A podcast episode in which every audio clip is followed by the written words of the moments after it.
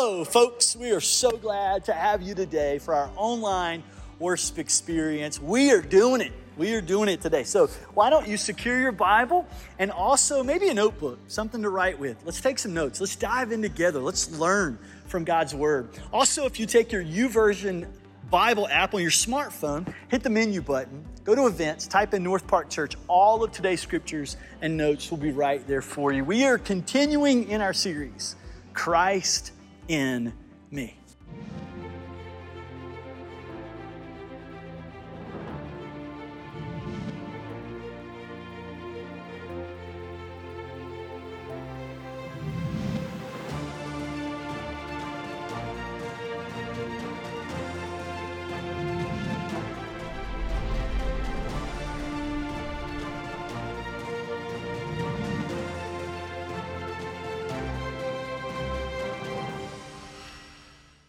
Last week, we started a series called Christ in Me.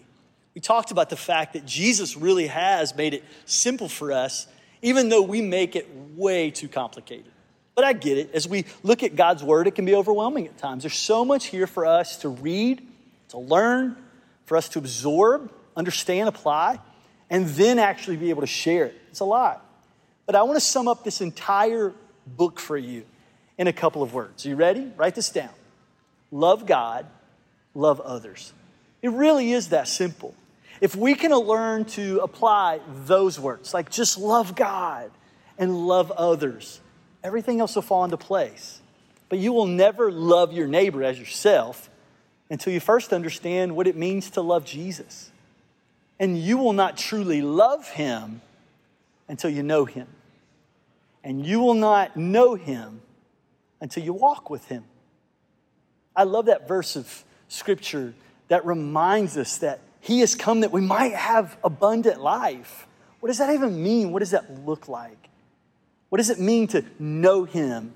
What does it mean to love Him with all of our heart, mind, soul, and strength? I'm not sure if you feel this way, but getting to know somebody new is frustrating for me. I love people, I am a people person, and I think that's a pretty good thing. It'd be pretty bad if I was like, I love Jesus, I just don't really like people very much. It'd be kind of hard to be a good pastor, even a good Christian, if you just don't like people. I mean, that's kind of Jesus' thing. We're supposed to be like him. And he said, Love your neighbor as yourself. So loving others is a really big deal. But that first encounter that we have with someone new, let's just be real, it's hard. I mean, getting to know somebody, when you first meet them can be extremely intimidating and scary for people like me who even are like people people. I would go with my wife to her company events and, and I would walk around in her shadow and kind of play the part of the trophy husband. Um, if she were here, you would literally be able to hear her eyes roll as I say those words. I'm usually good out of the gate.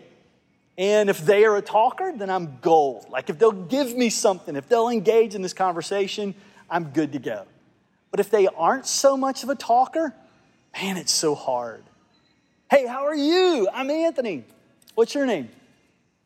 How long have you been with the company? I, I'm, I'm Marianne's husband. Do you have kids? Do you like dogs? You have a gun? Can you shoot me? Like, I just want out of this conversation. Just Jesus, just rapture now. Like, these conversations are so awkward at times. And going to that next level in a relationship can be very difficult. Turning that corner and actually having a meaningful conversation with a stranger, it's very difficult. It can be very awkward. We have our typical conversation points that we share in an effort to introduce ourselves to people.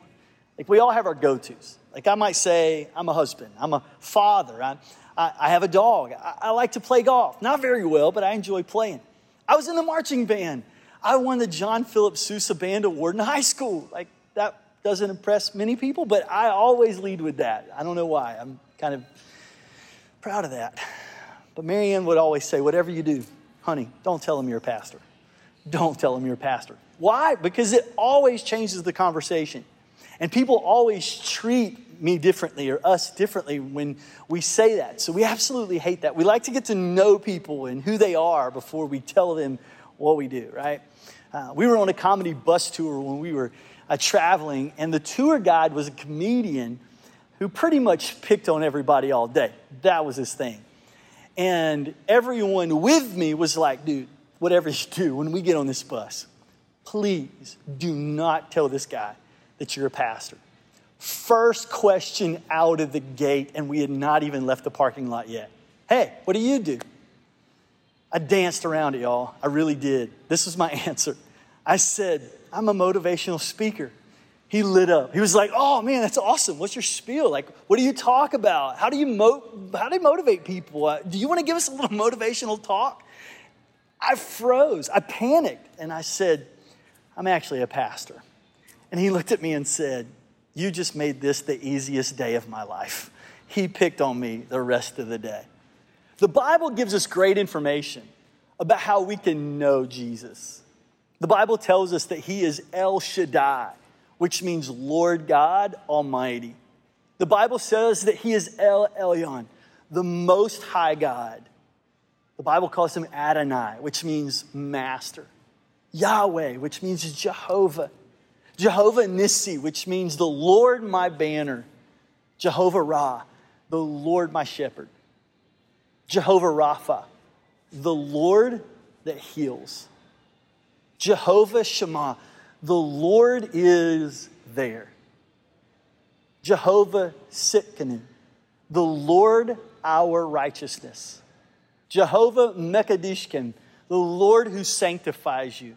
El Olam, the everlasting God. My favorite, Jehovah Jireh, the Lord will provide. Jehovah Shalom, the Lord is my peace. I really encourage you to incorporate these names as a part of your prayer life. It may sound something like this as you pray, just being very practical with you today. Lord, I come before you and I worship you. You are Jehovah Rapha, you are the Lord that heals. What a powerful thing to add to your prayer as you adore him, you worship him, and you recognize who he is in your life. You are Jehovah Shalom. God, you are my peace. You are Jehovah Jireh. You are a God who always provides.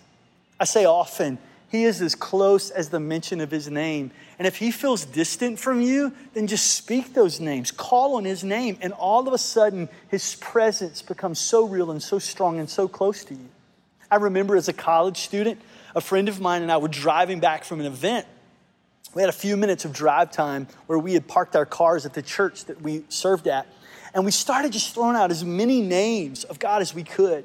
And we started out with this running list of names that we could remember. And all of a sudden, it became one of the most powerful evenings of worship that I've ever experienced. You could just sense the presence of God in that car as we called upon his name. He is as close as the mention of his name. We went in that church and we just fell down at that altar. And I remember weeping and having this incredible experience with the Lord. Why?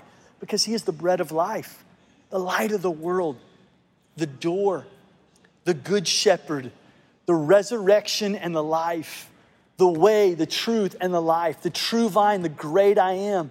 I mean, those are all things that Jesus said about himself. And as we just called upon his name, I'll never forget the power in those moments.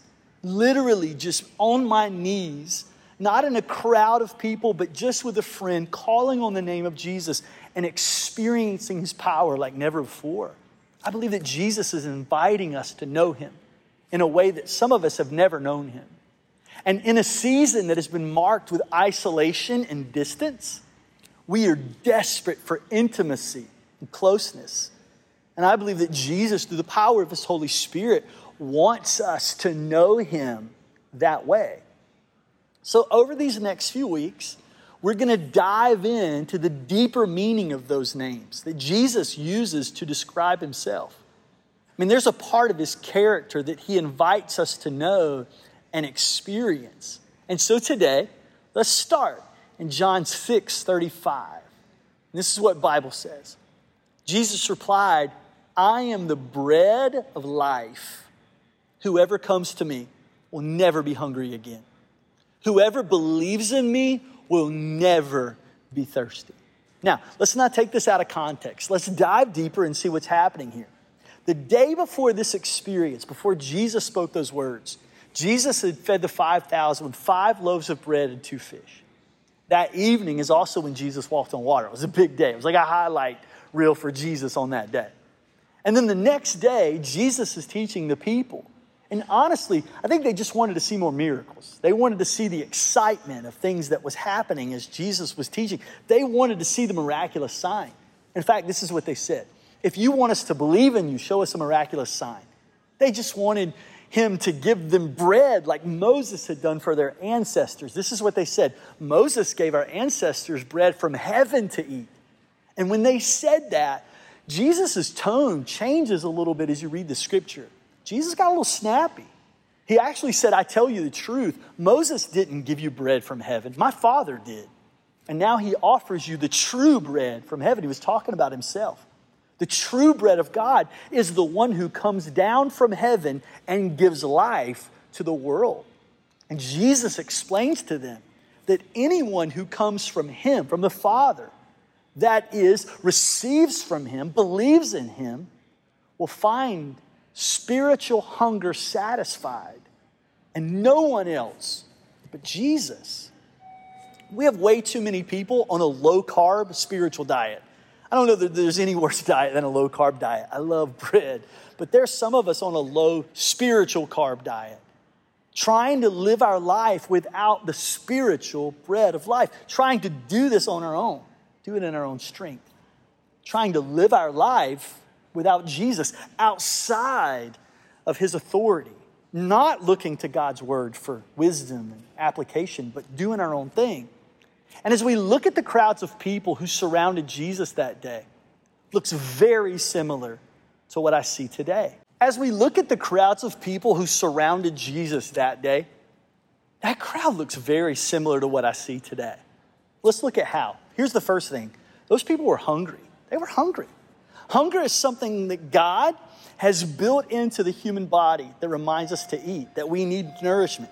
I personally think when He built me, He added a little extra hunger because I feel like I'm always hungry.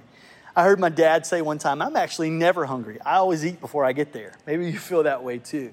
But we have this deep spiritual hunger that God created in the human heart that can never be satisfied with anything other than God Himself and the gifts of grace that He shares with us. So there's this spiritual hunger in your life.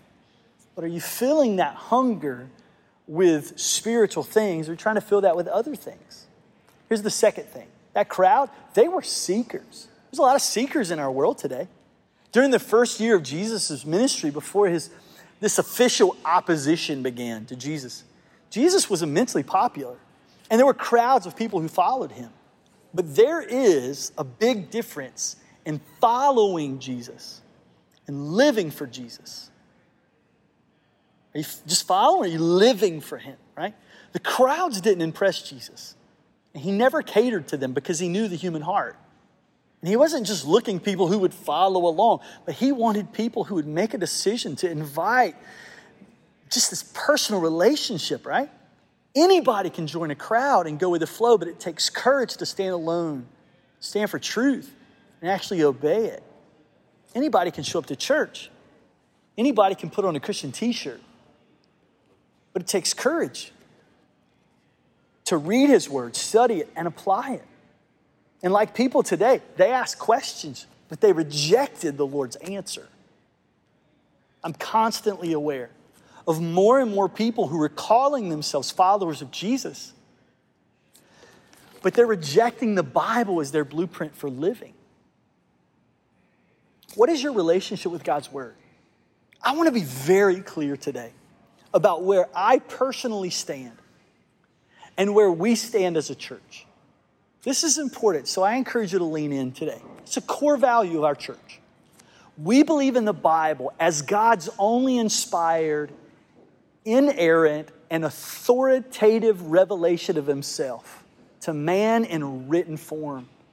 This is God's written word to the world, but it is His living word to us. And everything that you need in order to be this lifelong follower of Jesus who, who knows him intimately. We find it in the Bible. But unfortunately, so many people reject God's word. And in doing so, they reject Jesus. And they still reject him today because, the third thing, they were spiritually blind. Those crowds of people that were following Jesus, so many of them were spiritually blind. And as I look at our world today, it is an epidemic. There is spiritual blindness. So many people think that their salvation is in good works or their ability to be a good person or that they are their own Savior, or they can open God's Word and take bits and pieces of it almost like it's a buffet to fit their taste and their needs. Salvation is a gift from God in response to faith, and His Word is our blueprint for living, all of it. But here's the fourth thing they wanted immediate relief from their trouble with no cost to themselves. Jesus did say, I am the bread of life. Here's what He didn't say I'll be whatever you want me to be. We have to accept Jesus as He is and not receive him in bits and pieces. If we don't accept him as he is, we don't receive him at all. Like, what does God's word say? Let's apply his word. Let's discover the God of the Bible. But here's the fifth thing they wanted to do something rather than believe in Jesus. Let me be clear you can't earn it. It's about a relationship with Him, it's about accepting and receiving the love that Jesus offers to us. And He does love you, He loves you more than you could ever understand. He loves you more than you could ever grasp. Maverick City Music and Elevation has released a collaborative project, and one of their songs that they've released have, has been really powerful for me in this season. It's called Jireh. I want you to listen to the words of the first verse. They're powerful words. Lean in, listen to this. This is so good. This is what the words say I'll never be more loved than I am right now. I wasn't holding you up, so there's nothing that I can do to let you down. It doesn't take a trophy to make you proud.